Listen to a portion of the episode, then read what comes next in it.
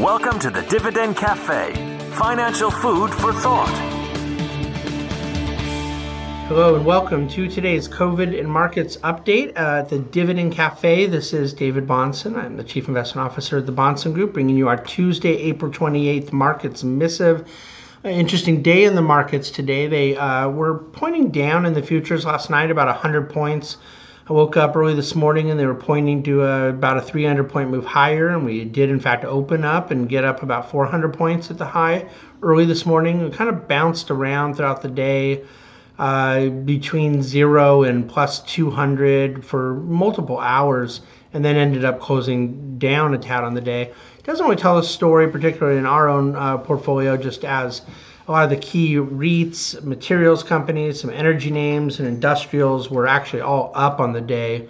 And a lot of the market uh, pain was that some of the big tech companies, the FANG names and so forth, were down from two to four percent. And so uh, a mixed bag in markets, but one of these days that have been desperately needed. We've now had maybe a couple of them in the last four to six weeks where um, markets were, uh, you know, the Dow ended up down 30 and uh, you, not like a, a plus 400 or down 600 kind of day, uh, a little more just normal day. Um, some health in that. But speaking of market technicals, uh, I do I do think that there are a few things happening underneath the surface that are interesting, worth worth paying attention to primarily, you know, just for those who really follow the technical analysis side of things, the all of the major market indices, the Dow, S&P, and Nasdaq, have broken above their 50-day moving averages.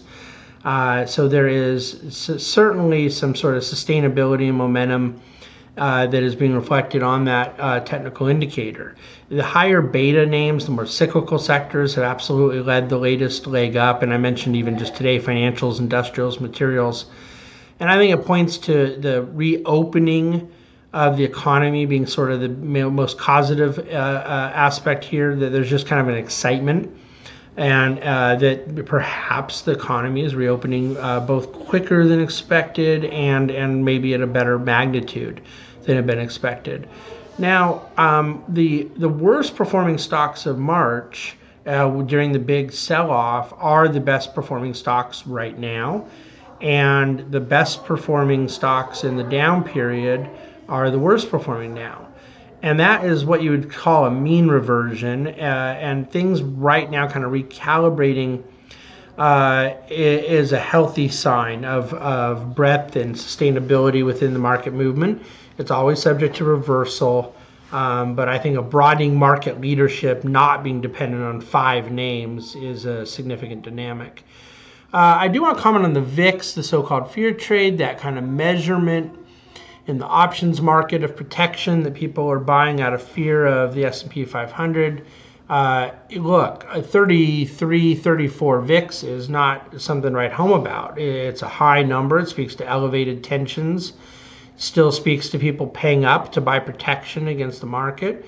But it was over 80 in mid-March, and so you know, the 200 day moving average of the VIX is a bit over $22. We're sitting here a bit over 33 now. So by no means has the VIX utterly collapsed to a point of complacency. Uh, and I'm not sure that we're going to see a 10 to 18 dollar VIX again for quite some time. But a VIX settling in the 20s would be a really good sign of you know more right-sized uh, uh, paranoia as opposed to the the extreme functions that it's been in. That's a technical indicator needs to be watched.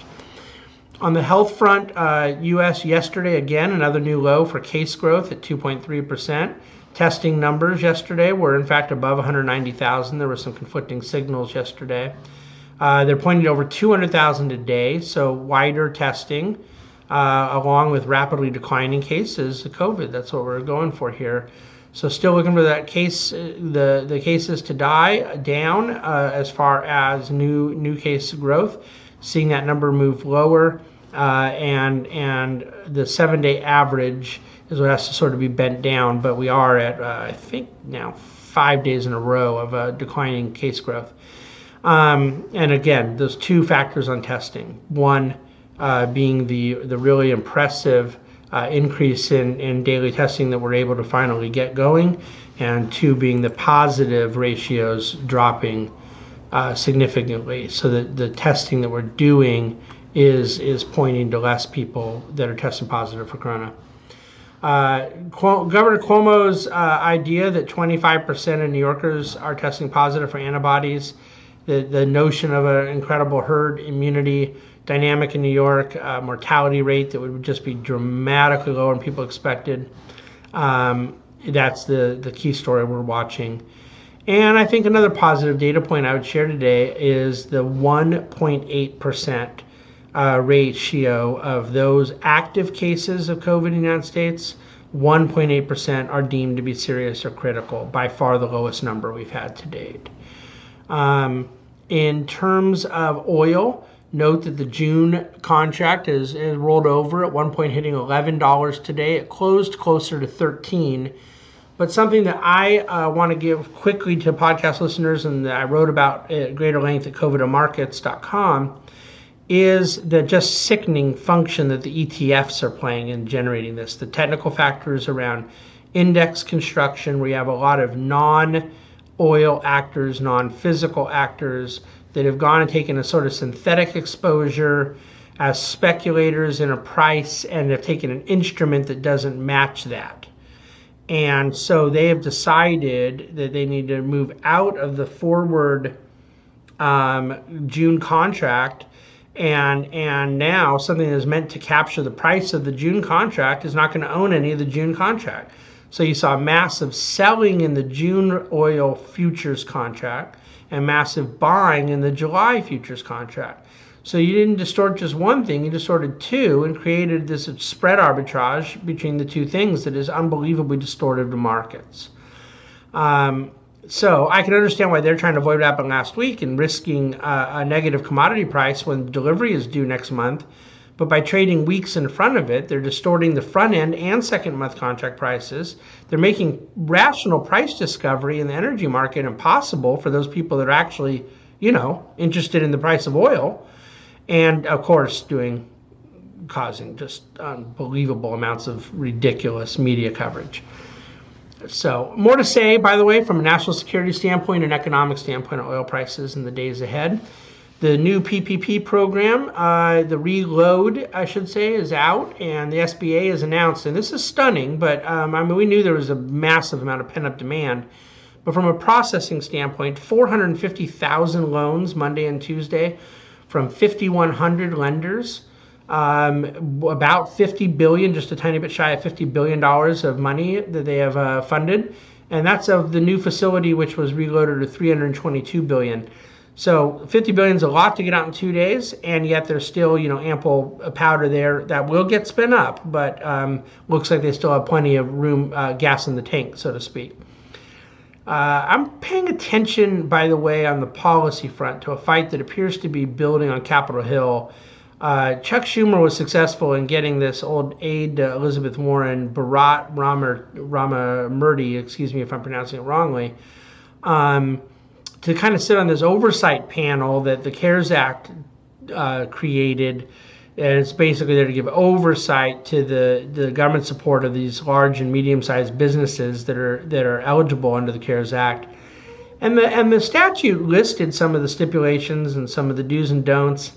And now this particular aid is out asking for other strings to be attached, and you have Senator Toomey in Pennsylvania uh, pushing back. I'd be paying close attention to that because uh, if the stimulative intent of the program is undermined by additional red tape that is you know projected onto it post facto, I think that that will be a pretty significant both political and economic story.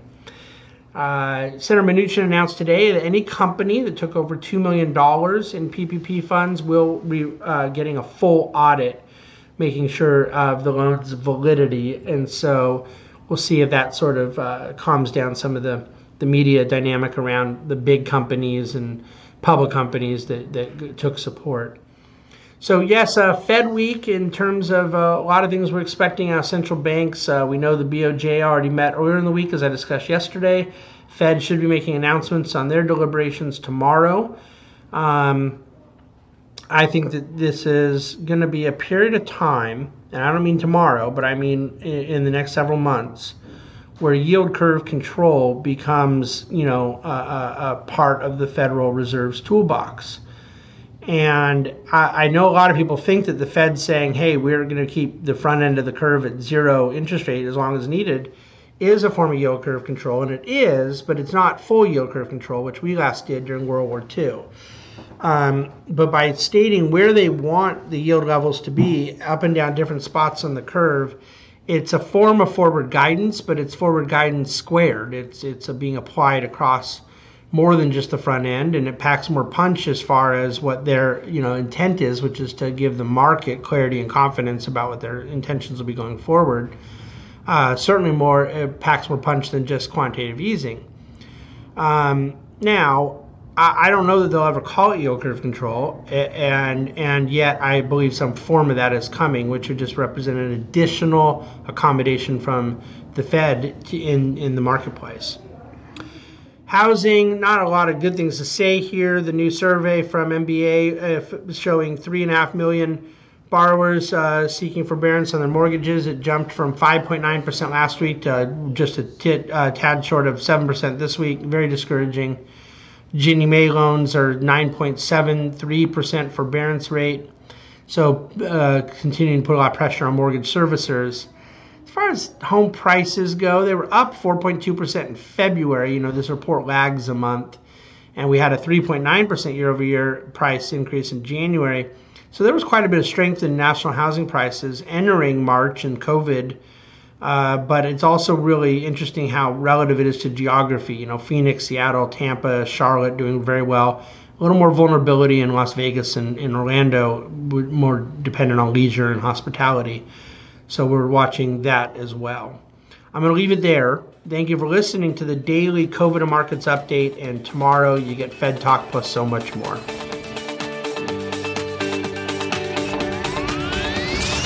Thank you for listening to the Dividend Cafe, financial food for thought.